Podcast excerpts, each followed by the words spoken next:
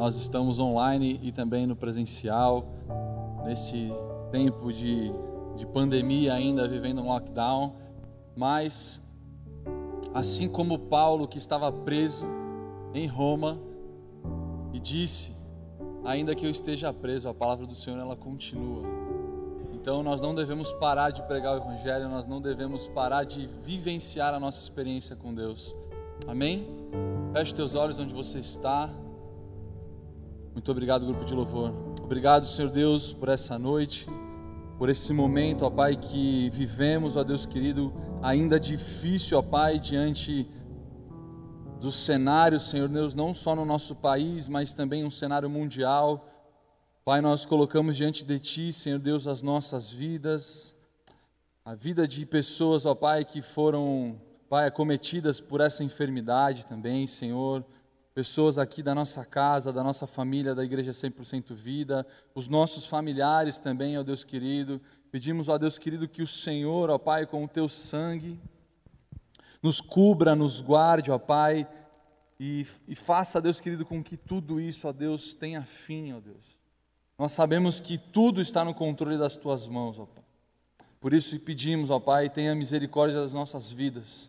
Continua nos sustentando em Ti, ó Pai para enfrentarmos, ó Pai querido, esse tempo.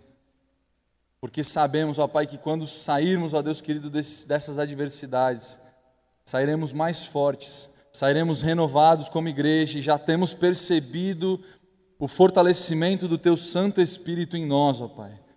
Por isso nós somos gratos a Ti e estamos aqui, ó Pai, felizes, ó Pai.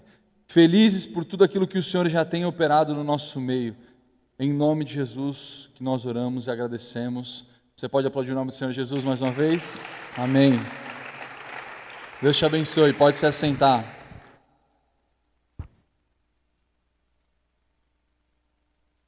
Irmãos, o tema da mensagem de hoje é a coroa.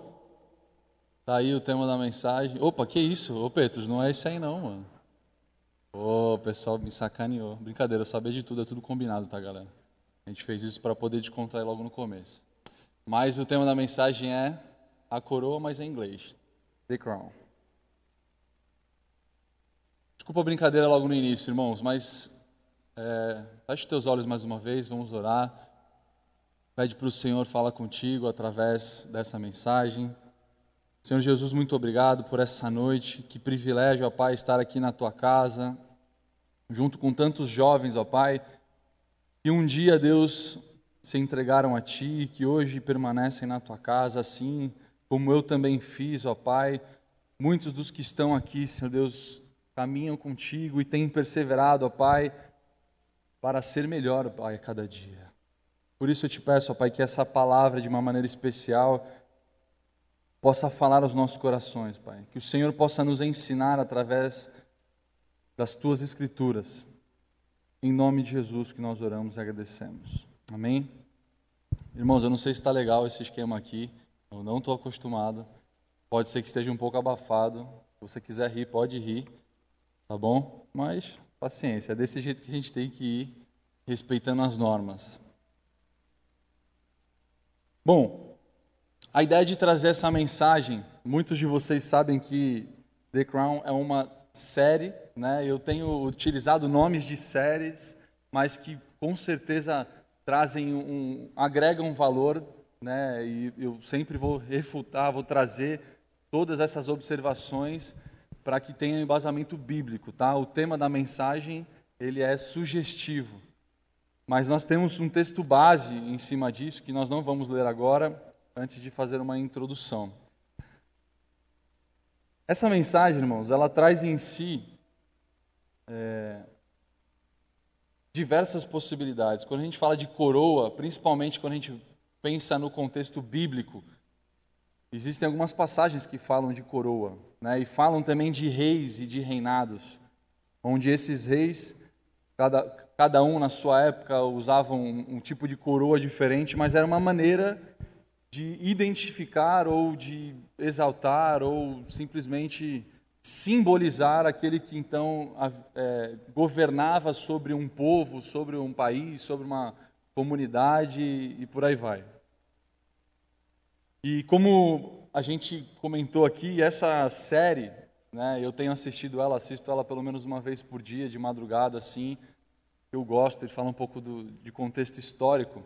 E ali fala a respeito da história da rainha da Inglaterra, né? Conta ali falando desde o início, antes dela ainda, aí o pai morre, ela assume, ela era muito nova, e depois ela começa a engravidar, tem um filho, dois filhos, três filhos, um monte de filhos, nem sei, até perdi as contas de quantos filhos a rainha Elizabeth tem, e eu não cheguei no final ainda.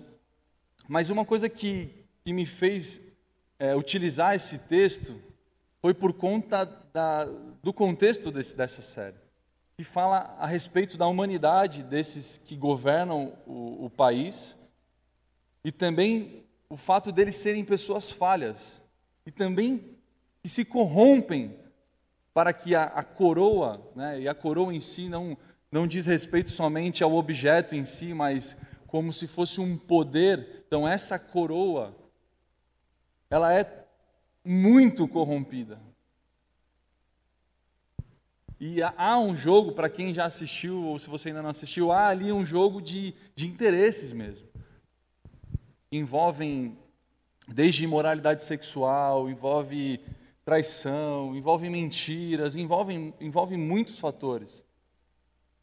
E é nesse contexto que eu quero trazer para a mensagem de Deus, tanto um, ainda dentro desse contexto, a gente vai falar aqui a respeito de situações que envolvem reis, né, e que demonstram exatamente essa configuração e também a coroa como base naquilo que nós receberemos né, é, no momento em que nós estivermos com o nosso Senhor Jesus Cristo. E o tema que nós temos como base aqui, o texto base, está lá em 2 Timóteo, capítulo 4, e nós vamos ler do verso 1 até o verso 8, que diz assim: Diante de Deus e de Cristo Jesus, que há de julgar vivos e mortos, pela sua manifestação e pelo seu reino, peço a você com insistência que pregue a palavra, insista, quer seja oportuno, quer não, corrija, repreenda, exorte com toda a paciência e doutrina. Pois virá o tempo em que não suportarão a sã doutrina. Pelo contrário, se rodearão de mestres segundo as suas próprias cobiças como que sentindo coceira nos ouvidos. Eles se recusarão a dar ouvidos à verdade, entregando-se às fábulas. Mas você seja sóbrio em todas as coisas, suporte as aflições, faça o trabalho de um evangelista, cumpra plenamente o seu ministério. Quanto a mim, já estou sendo oferecido por libação, e o tempo da minha partida chegou. Combati o bom combate, completei a carreira, guardei a fé. Desde agora me está guardada a coroa da justiça, que o Senhor, reto juiz, me dará naquele dia. E não somente a mim, mas também a todos os que amam a sua vinda. Irmãos, aqui é Paulo escrevendo a Timóteo, por isso que é a segunda carta de Timóteo, porque Paulo está escrevendo ao seu discípulo Timóteo, e ali, como nós lemos aqui, ele faz diversas considerações, na verdade, ele insiste em, em, em reforçar algo que, que, ele já falou em outros momentos. Se você pegar o primeiro capítulo de Timóteo, ele também, Paulo está ali direcionando Timóteo como ele deve agir perante a comunidade, perante a responsabilidade que ele tem com a igreja, com o corpo de Cristo. E quando Paulo está dizendo aqui para Timóteo, a primeira coisa que ele fala ele já meio que coloca Timóteo num, num fogo cruzado. Ele diz assim: diante de Deus. Eu fico imaginando, sabe quando a gente fala, irmão, diante de Deus, cara. Diante de Deus e de Cristo Jesus, que há de julgar os vivos e mortos, pela sua manifestação e pelo seu reino, peço a você com insistência. Paulo está querendo dizer, Timóteo, não perde tempo, cara. Seja num tempo que você fala que, pô, beleza, eu tive a oportunidade de pregar. Seja quando você não tiver a oportunidade de pregar, se não aparecer ninguém na tua frente, vai atrás, irmão. É isso que Paulo está querendo dizer. Não, não deixe de fazer aquilo que você precisa fazer. Não deixe de, de falar do reino de Deus. E com insistência pregue a palavra. Exorte, corrija, repreenda, com toda a paciência e doutrina. Por que, que Paulo está falando a respeito de paciência e doutrina? Porque existem diversos tipos de pessoas no qual a gente tem que lidar diariamente. Tem algumas pessoas que funcionam no tranco, que você tem que dar pancada, ficar ali batendo no motor até funcionar. E tem gente que você tem que fazer carinho. Existem pessoas no nosso dia a dia que a gente, né, no início de uma tratativa, a gente não conhece, né, são pessoas novas que precisam né, é, conhecer a verdade de Deus, mas a gente não pode chegar, irmão, se arrepende, ah, porque Jesus vai voltar e você vai ficar aí e tal, tudo isso é verdade, é verdade.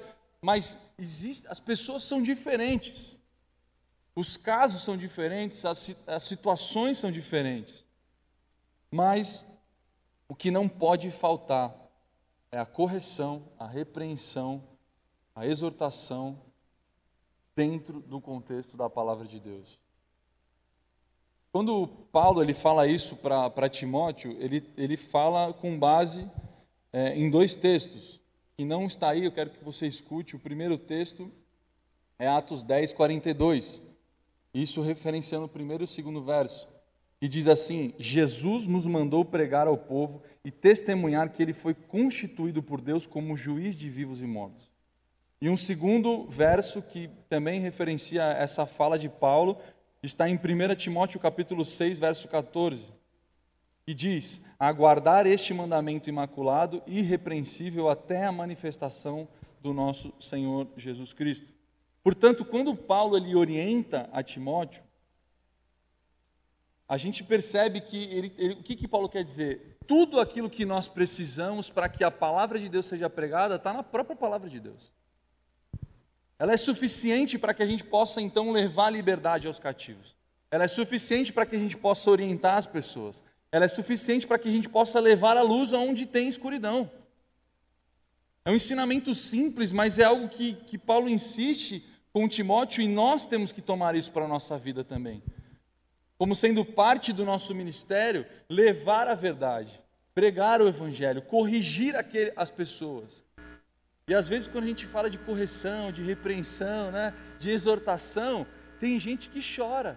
Você vai falar, o cara, aí não quer mais falar contigo e tal, mas tem gente que fala, pô, valeu, mano. É isso aí mesmo. Pô, tem que tomar vergonha na cara eu tenho que, tenho que fazer isso, eu tenho que deixar de fazer tal coisa e tal. E a pessoa vai, levanta a cabeça, mete o louco, vai para cima. Por quê? Porque entendeu que algumas coisas precisam ser, ser modificadas na sua própria vida. Quando que isso acontece, irmãos? Que é, o, é, é a qualidade que Davi tem. É quando você tem um espírito humilhado, quebrantado, ou seja, eu estou aqui disponível. O que, que eu tenho que aprender mais? Onde é que eu tenho que ir para poder chegar à semelhança de Cristo? Então, para que a manifestação de Deus aconteça na nossa vida, a gente precisa entender que a palavra de Deus, ela precisa caminhar conosco todos os dias. Afinal, quando nós lemos né, e oramos o Pai Nosso, o que é que o Pai Nosso diz? Pai Nosso que estás nos céus, santificado seja o teu nome, seja feita a tua vontade, assim na terra como no céu. Porque a vontade do Pai, a nossa oração é essa, que a, o reino dos céus se estabeleça na terra. Há uma realidade diferente. Isso é óbvio. Se você lê a palavra de Deus, você vai ver que existe uma diferença brutal entre aquilo que acontece nos céus, onde os anjos adoram ao Senhor, onde tudo ali é perfeito, enquanto nós estamos aqui vivendo na terra, buscando aquele que está nos céus e vive em nós também, para que a manifestação do reino dos céus possa ser uma realidade na terra. Portanto, é um padrão de Deus. A manifestação do reino de Deus é um padrão que toda a sociedade, que todos nós temos que viver. E quando você para para analisar dentro da palavra e também no, no, no contexto, inclusive, dessa série, a, a, coroa em si, ela tem essa, essa referência. Como se eles fossem uma, um, uma representatividade de um poder com a bênção de Deus. Na hora que, que os reis e rainhas eles são ali, né, apresentados ao povo, é isso que acontece. Eles vão, tem todo um, um rolê, aí vai até a igreja e tal, e aí a bênção divina e tal, é todo um esquema. Por quê? Porque há essa conexão. É um, é um modelo que, que precisa ser é, vivido, porém, a gente sabe que isso não acontece de fato, principalmente nos reinados. O que eu quero que vocês leiam comigo aqui agora, é, volta um pouquinho no verso 6. Volta um slide aí para mim. Verso 6, a gente vê ali que Paulo, quando ele, ele encerra esses, três, esses últimos três versos, 6, 7 e 8, ele está querendo dizer a respeito da situação no qual ele está vivendo, tanto no presente, no verso 7 ele fala do que aconteceu no passado, e depois ele fala daquilo que diz respeito ao futuro. No verso 6 ele diz: Quanto a mim, já estou sendo oferecido por libação, e o tempo da minha partida chegou. Ele está falando do que, o que está acontecendo no presente momento. Eu estou aqui, estou sendo oferecido como libação. Libação é uma oferta, uma oferta líquida, que você vai encontrar isso na referência de Jacó, quando ele levanta ali um, um memorial ao Senhor, e então ele faz uma oferta de libação, derramando ali um óleo, derramando talvez um vinho, mas é uma oferta líquida. Então, o que Paulo está querendo dizer aqui é que ele mesmo está se oferecendo como oferta, ou seja, a vida dele está se derramando diante de Deus. Porque Paulo já sabia que o dia da morte dele já estava chegando, irmão, estava batendo na porta. Já tinha sido açoitado, tomado vários tapas na cara, sofreu, foi perseguido, preso várias vezes. Várias vezes.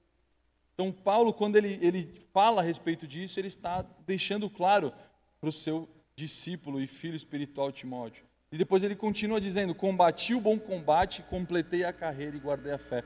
Quando Paulo fala do bom combate, é o bom combate de Cristo. Aquilo que ele vivenciou em Cristo Jesus.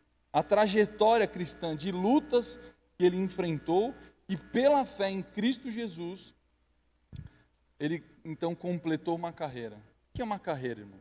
Quando você fala, nossa, aquele fulano de tal tem uma carreira de sucesso. A carreira é o que você constrói, independente dos erros e acertos, faz parte da sua carreira. Você começou a estudar, fez faculdade, depois fez pós-graduação, aí trabalhou, fez estágio em tal lugar, tudo isso faz parte da sua carreira. Uma carreira não está simplesmente limitada aos seus últimos cinco cursos que você fez, ou às suas últimas cinco formações. Então a carreira de Paulo ela trazia marcas também de uma vida transformada. Trazia marcas não somente daquilo que, que ele viveu em Cristo Jesus, mas também daquilo que ele viveu fora de Cristo Jesus, que serve para nós como testemunho. E ele termina dizendo que ele então guardou a fé, que é aquilo que para nós, irmãos, como, como filhos de Deus, é o que nós temos de mais precioso, a nossa fé em Cristo Jesus. Amém? E no verso 8, então, ele finaliza dentro desse contexto dizendo: Desde agora me está guardada a coroa da justiça, que o Senhor, o reto juiz, me dará naquele dia. E não somente a mim, mas também a todos os que amam a sua vinda. Paulo ele está apontando para aquilo que sempre foi o foco dele.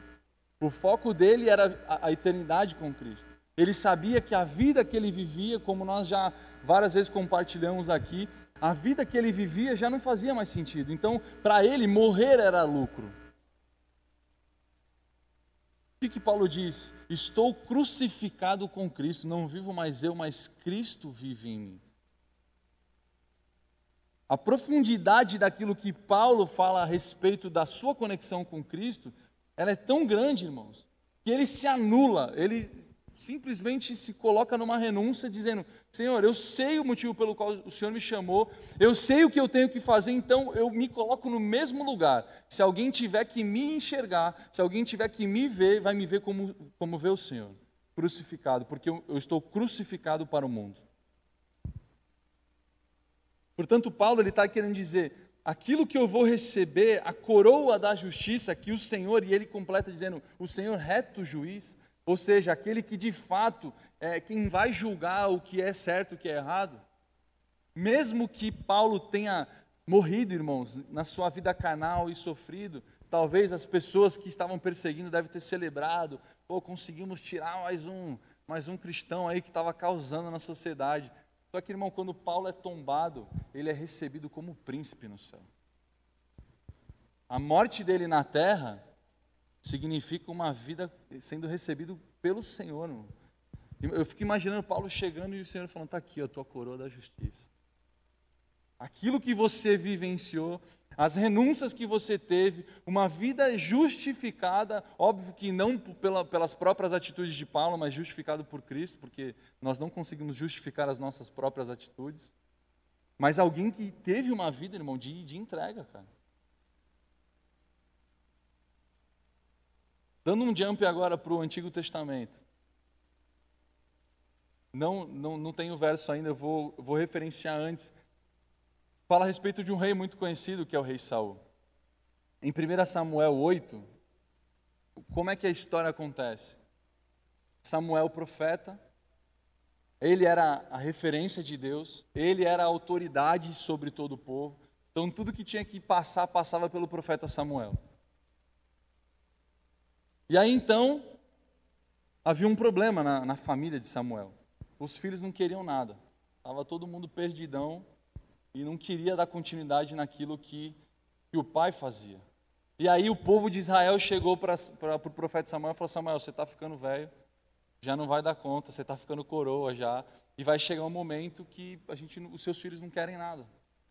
Então, o que o povo de Israel pede para o profeta Samuel é: levante um rei para que ele possa governar sobre a nossa vida. Só que o profeta Samuel, muito no relacionamento com, com o papai, ele, ele, a chateação dele era a chateação de Deus. Ele não gostou disso, ele não curtiu essa ideia, né, na linguagem de hoje. Só que quando ele foi orar a Deus, e ele foi colocar isso diante de Deus, o próprio Senhor respondeu para ele: atenda a voz do povo, em tudo o que lhe pedirem, porque não foi a você que eles rejeitaram, mas a mim, para que eu não reine sobre eles. Então Deus, irmãos, Ele está de olho, ele, tá, ele observa as nossas vidas, Ele sabe as decisões que nós tomamos e também as renúncias que nós temos, tanto das, da nossa carnalidade, como também quando nós renunciamos o próprio Deus na nossa vida.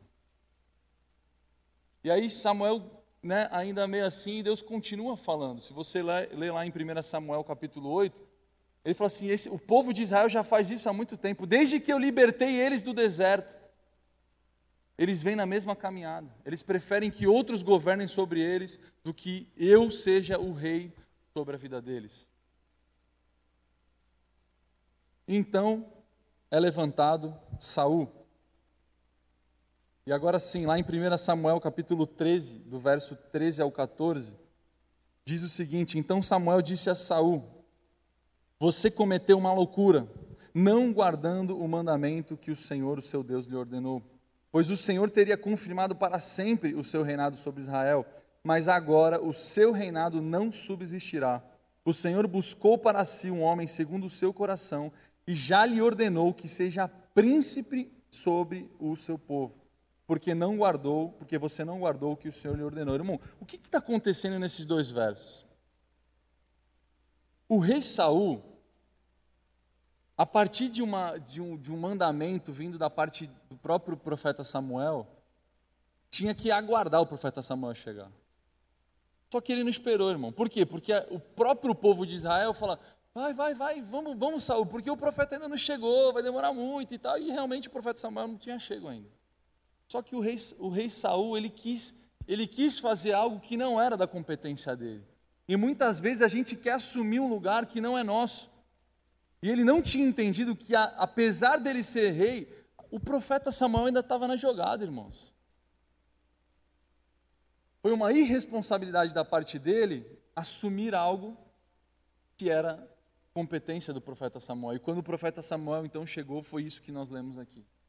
Você poderia ter tido o seu reino confirmado para sempre. Seu reino poderia ter sido maravilhoso mas agora o seu reinado não subsistirá. E o profeta Samuel ainda lhe dá mais um peso no negócio. E diz: O Senhor buscou para si um homem segundo o seu coração, e já lhe ordenou que seja príncipe sobre o seu povo. A gente sabe que aquele que sucede o reinado de Saul é o, é o rei Davi. E a gente sabe também, você pode ler isso também para quem não conhece muito bem a história, que Davi, enquanto guerreiro, era muito mais adorado, respeitado do que o próprio rei Saul. Enquanto o rei Saul matava mil, a galera que vinha na, na, guerra com Davi matava 10 mil, 20 mil, o negócio era, era sangue nos olhos. Por quê? Porque a unção estava sobre Davi. Deus já tinha escolhido. Deus falou assim: ó, é a rejeição, cara.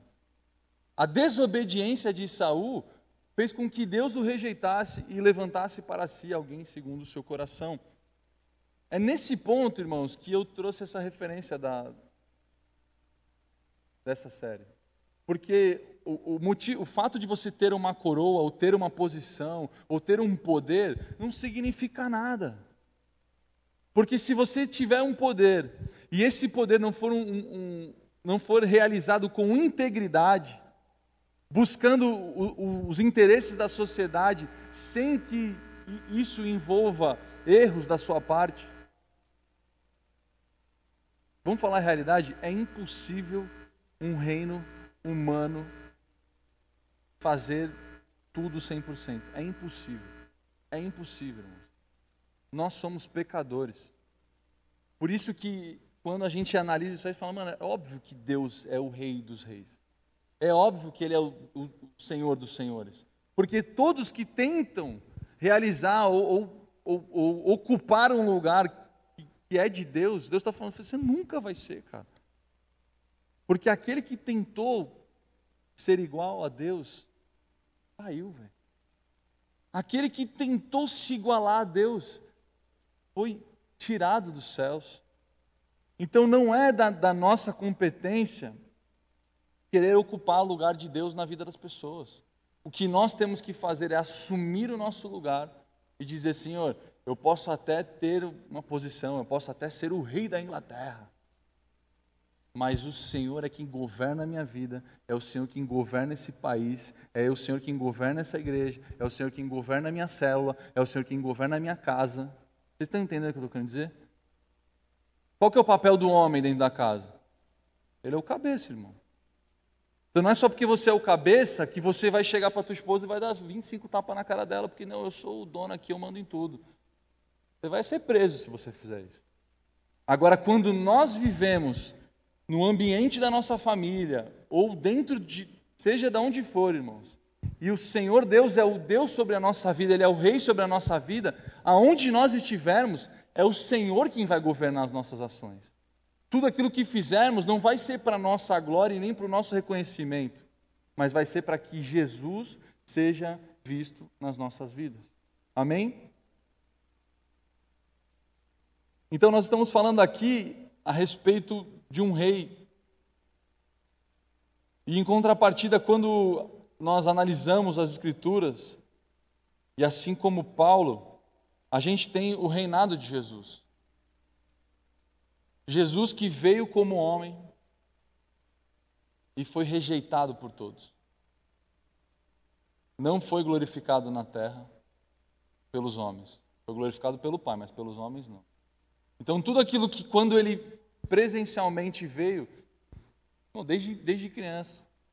Vamos matar todas as crianças. Então pensa, velho. Se Jesus sofreu essa perseguição, se Paulo sofreu essa perseguição, e se nós queremos viver como eles, nós também vamos sofrer, irmão. A gente vai sair para evangelizar e vai ter um monte de gente querendo dizer: Eu odeio crente, sai daqui, não quero ouvir o que você tem para falar, não. Por quê? Porque as pessoas elas não querem, porque dói o ouvido delas. Dói, irmãos. Luz e trevas não rola, velho. Só que a gente veio para poder desmascarar o diabo. Porque tem muito jovem, muito adolescente, muitos, muitas famílias que estão com os olhos vendados, estão como marionetes sendo coordenados pelo Satanás, irmãos. Nossa, é pesado isso, Daniel. Não, é realidade, velho. É a realidade, cara. O nosso papel como igreja é falar assim, cara, tem um cara que te ama. Teve um dia que eu vi um vídeo muito engraçado. Uma menina chega no balcão, compartilhei acho que com o Thiago, se eu não me engano. Aí a menina chega no celular assim para balconista e fala: Ó, oh, eu tenho um meu amigo que cara, ele está apaixonado por você. E a menina ficou toda sem graça, assim. Não, sério, ele quer te conhecer, mas assim, tem que ser hoje. Aí a pessoa ficou meio assim, falando, o nome dele é Jesus. Existem inúmeras maneiras da gente levar o reino de Deus. Existem inúmeras maneiras da gente se desprender da nossa humanidade e mostrar aquilo que realmente mudou nossa vida. Amém?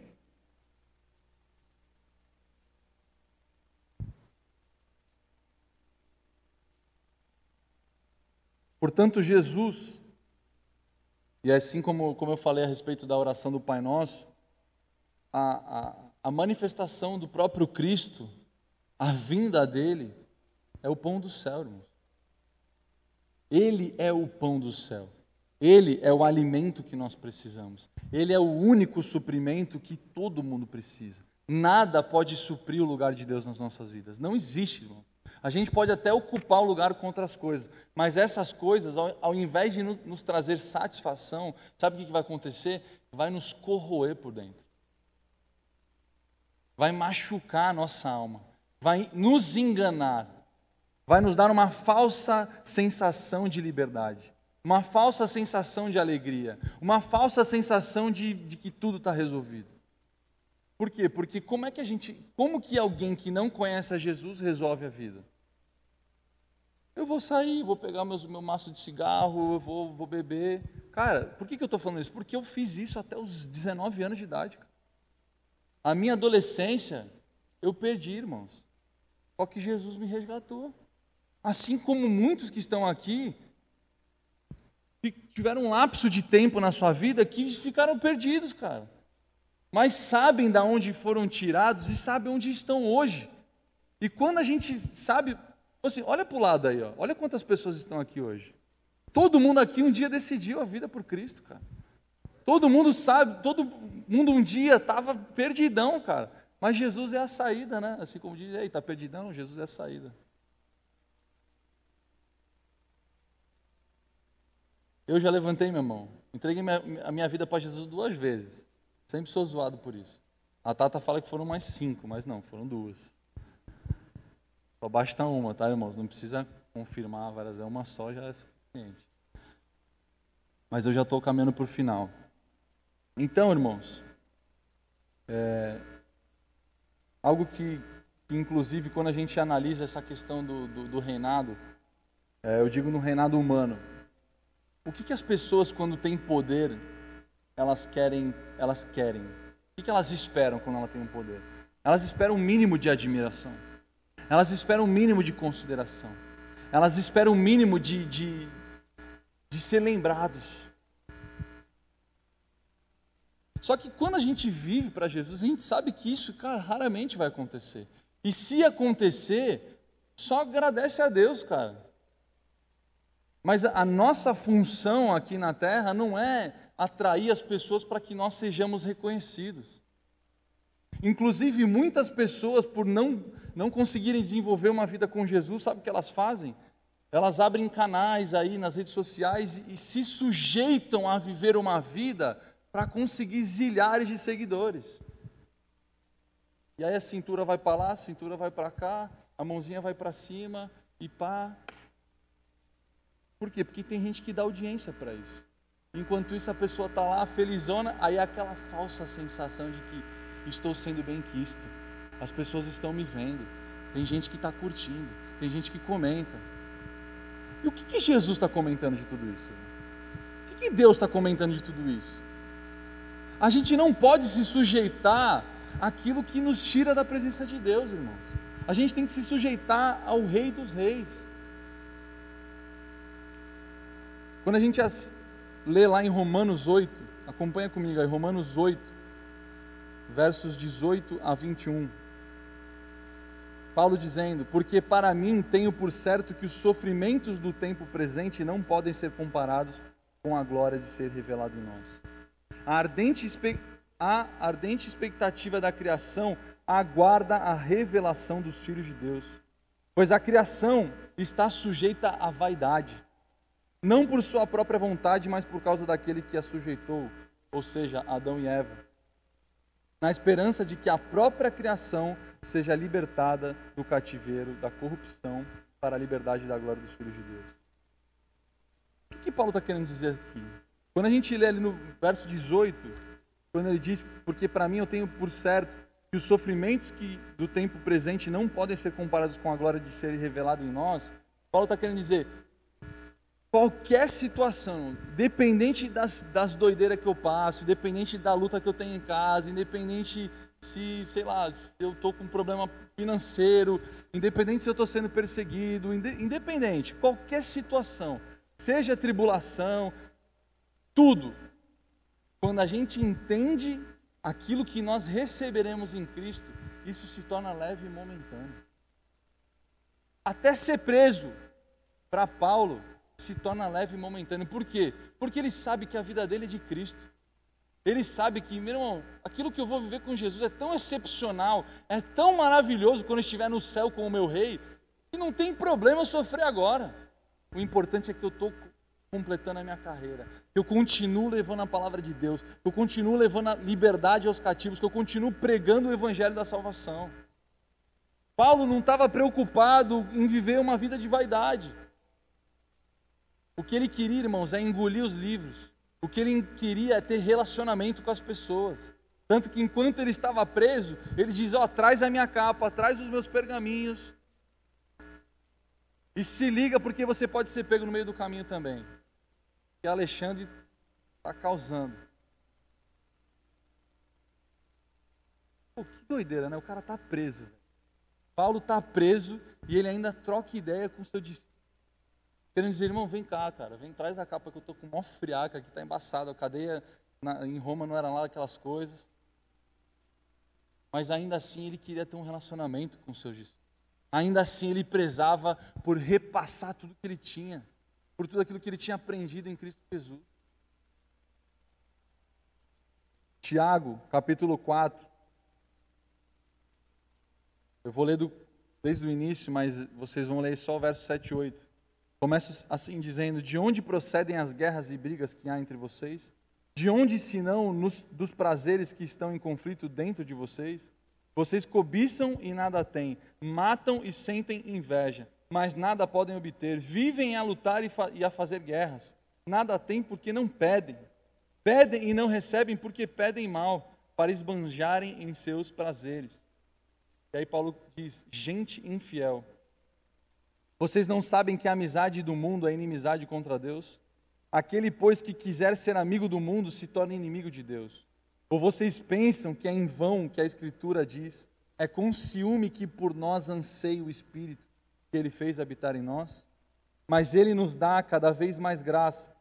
Por isso diz: Deus resiste aos soberbos, mas dá graça aos humildes. E agora sim, versos 7 e 8. Portanto, sujeitem-se a Deus mas resistam ao diabo e ele fugirá de vocês. Cheguem perto de Deus e ele se, ele se chegará a vocês. Limpem as mãos, pecadores. E vocês que são indecisos, purifiquem o coração.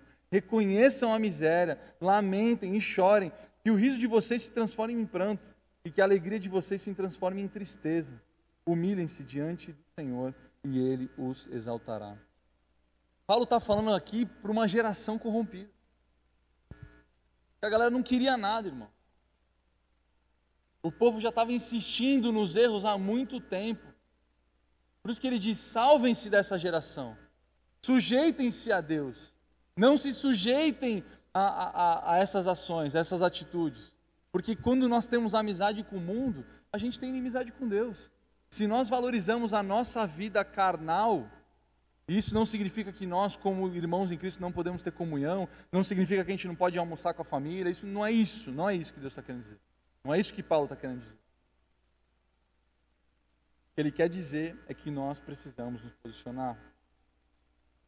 E é a partir desse exemplo de Paulo, que foi vitorioso, enfrentando essas lutas, Paulo, assim como eu disse, apesar de morto, ele foi chegou aos céus como um príncipe. Foi alguém que lutou aqui, irmãos, que batalhou. E no momento em que ele fala que morrer para mim é lucro, ele já desejava a morte. Só que ele sabia do compromisso que ele tinha. E se ele morresse, talvez ele não fizesse aquilo que ele tinha para fazer. Ele poderia muito bem, porque ele já entendia que mais nada valia a pena. Só que o contexto no qual Paulo se encaixava, ele foi chamado para pregar a palavra de Deus para os gentios. Para aqueles que precisam ser libertos, para aqueles que precisavam de libertação. Eu quero retomar o último verso, finalizando. Coloca aí, mano. Desde agora me está guardada a coroa da justiça, que o Senhor, reto juiz, me dará naquele dia, e não somente a mim, mas também a todos os que amam a sua vinda. Irmãos, jovens, molecadinha, o negócio é o seguinte: 19 não é 20.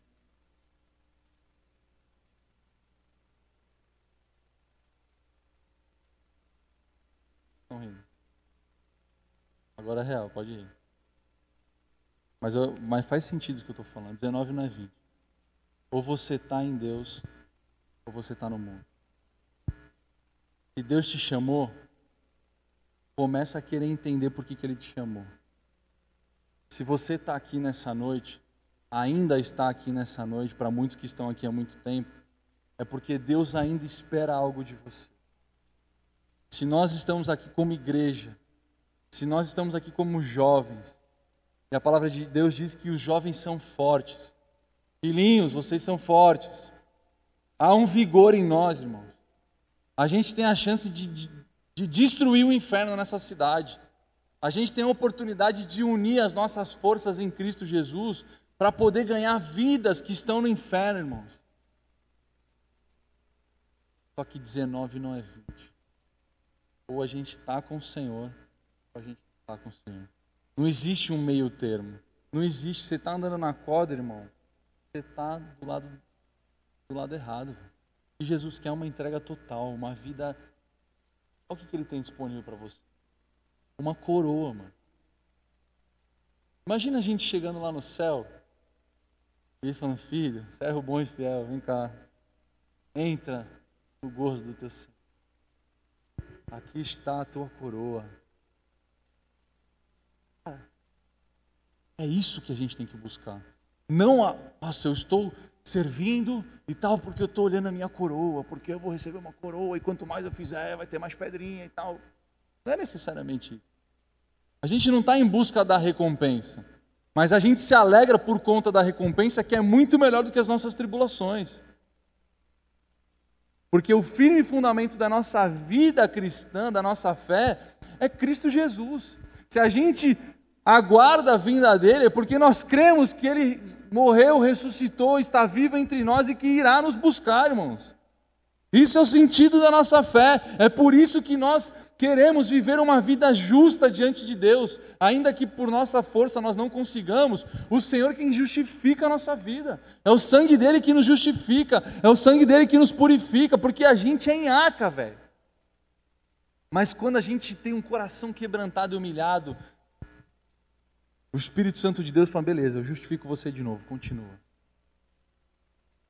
Você se quebranta diante de Deus e pede perdão, se arrepende, Deus fala, beleza, está perdoado, já, já esqueci, bora, bora para frente. Só que o que não dá é errar e tipo, errei, pai. Mas e aí, vai errar de novo? Ah, sei lá. Aí dá dez passos, pum, faz, pum, faz de novo. Pum, você vai errar, irmão. Todo mundo erra, eu continuo errando, todo mundo erra. Só que se no teu coração não tiver aquela parada que tem no filho pródigo, quando ele está lá desesperado, pegou a parte da herança do pai, gastou tudo, ficou jogando nota de dólar para cima e tal, gastou com prostituta, comeu tudo que tinha para comer e no final como é que ele estava?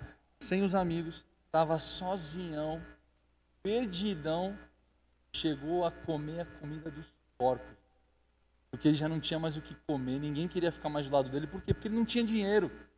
Ele teve que vender o carro dele, ele teve que entregar tudo que ele tinha porque acabou. As pessoas que estavam com ele estavam por conta do interesse, daquilo que ele tinha para oferecer. Mas quando ele caiu em si, ou seja, ele deu conta de onde ele estava, ele falou: Meu irmão, ele para ele mesmo assim, né? Eu estava na casa do meu pai, eu tinha tudo. Eu era tratado como um filho. Hoje, aí ele pensou: os meus os servos do meu pai são muito melhor tratados do que eu estou vivendo essa fase aqui. E quando ele, meu irmão, quando eu, eu, eu já fiz essa cena aqui várias vezes. Eu fico imaginando, cara, o filho levantando assim, indo de encontro ao pai, e o pai estava assim: Eu já te vi, molecão, estou chegando. Espera, porque eu já vi o teu coração, eu já sei onde você está, eu sei o que você precisa, e eu estou indo de encontro a você. Não adianta a gente querer reconhecimento, querer usufruir de bens materiais, de poderes, ou. Irmão, não adianta, cara. Existe só uma autoridade sobre a nossa vida, e essa autoridade é a autoridade de Jesus Cristo sobre nós. Essa é a única autoridade que a gente tem que se render. Fora isso, irmãos, você vai respeitar os teus pais, vai respeitar os teus irmãos, mas se Deus falar um negócio com você, você estiver ouvindo outra coisa dos teus irmãos, você fala, brother, desculpa, mano. Mas não é, não é nesse âmbito que eu tenho que viver. Deus tem algo para minha vida. Estava conversando com a minha esposa no carro. E a gente sempre conversa muito sobre aquilo que nós vivemos. Né? A, a nossa responsabilidade aqui com jovens. E algo que eu tenho aprendido, irmãos, na, com experiência e também lendo alguns livros, lendo a palavra de Deus, é que uma liderança saudável é uma liderança que é confrontada. Uma liderança que subsiste é uma liderança que conhece a palavra de Deus e que, se quando o líder ou quando qualquer pessoa fala alguma coisa ou está viajando na maionese, é confrontada pelos liderados. Esse confronto não é tipo, ei, moleque, tá viajando, ou herege, não é nesse sentido. Ele dizia, pô, cara, não tem vida com Deus? Porque se, se nós, como membros de, um, de uma comunidade, como servos do Senhor e aqui vivenciando na igreja. Cara, se a gente não conhecer a palavra, a gente vai virar marionete. Tudo que o líder falar, você vai fazer. Só que se o líder estiver te dando uma orientação errada, você não vai conseguir nem refutar aquilo. Por quê? Porque você não conhece as escrituras. Uma igreja que avança, mano, é uma igreja onde está todo mundo engolindo as páginas da Bíblia. Onde está todo mundo falando, cara, eu quero mais, cara, manda aí, manda aí, me dá a palavra, vamos, vamos estudar junto, vamos orar, é nessa pegada que a igreja tem que viver, cara. E isso só tende a aumentar, irmãos. Amém? Aqui na nossa igreja a gente vai vivenciar isso cada dia mais. Galera pirada pela palavra de Deus, doida pelo Espírito Santo, querendo se reunir todos os dias, querendo. Vai ser desse jeito, irmãos. Amém? Quem está comigo aí? Pô, tá fraquinho esse amém aí. Aí, Edu, faz igual a Edu aí. Quem está comigo aí? Glória a Deus. Amém. Galera, Deus abençoe. Acabou a mensagem. Era só isso mesmo. Amém? Coloca de pé no teu lugar.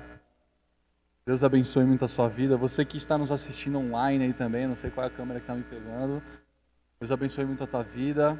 É, nós queremos fazer uma oração, tanto por aqueles que estão aqui presencialmente, e me surpreendo pela quantidade de pessoas, glória a Deus por isso. A gente teve aí duas horas de diferença no nosso horário, mas que bom que vocês estão aqui. Glória a Deus por isso. Amém? E você que está em casa também, nos assistindo, é... feche teus olhos onde você está, vamos orar. Senhor Deus, muito obrigado por essa noite. Obrigado, Pai, pelo teu amor sobre as nossas vidas. Obrigado pelo teu cuidado, Senhor. Nos ajuda, Senhor Deus, a, a cada dia, Deus, estar mais perto de Ti, Senhor. Nos ajuda, Senhor, a a vivenciar uma vida assim como Paulo vivia, Deus, uma vida de renúncia, uma vida de entrega, uma vida de entendimento, de uma identidade totalmente esclarecida diante do Senhor, ó Pai. De alguém que sabe de onde foi tirado e que reconhece quão pequeno é, Pai. Que nós possamos ser assim, reconhecer que somos pequenos em nós, mas que somos grandes quando estamos contigo. E quando somos, estamos fracos em Ti, nós somos fortes. Por isso, Deus, eu peço, Pai, por cada jovem, Pai, por cada adolescente que está aqui hoje, por cada vida, Pai, que está aqui conosco nessa noite, de uma maneira, Senhor Deus, muito simples, mas eu te peço, Pai, usa poderosamente a vida dessas pessoas. Eu peço, Senhor, que o Senhor comece a gerar um fervor espiritual dentro da vida de cada um deles. Que essa alegria, Pai, que o Senhor sente, ó Deus, em, em ver a tua igreja reunida, Senhor. Assim como eu também tenho vivido esses dias, ó Pai, alegres, alegre, ó Pai, por, por conta de tantas coisas que têm acontecido nesses últimos meses. Porque nós vemos a tua fidelidade, Pai. Nós vemos, ó Pai, que o Senhor é bom, Pai. Que a tua misericórdia ela dura para sempre e que o Senhor renova as nossas forças a cada manhã, Senhor.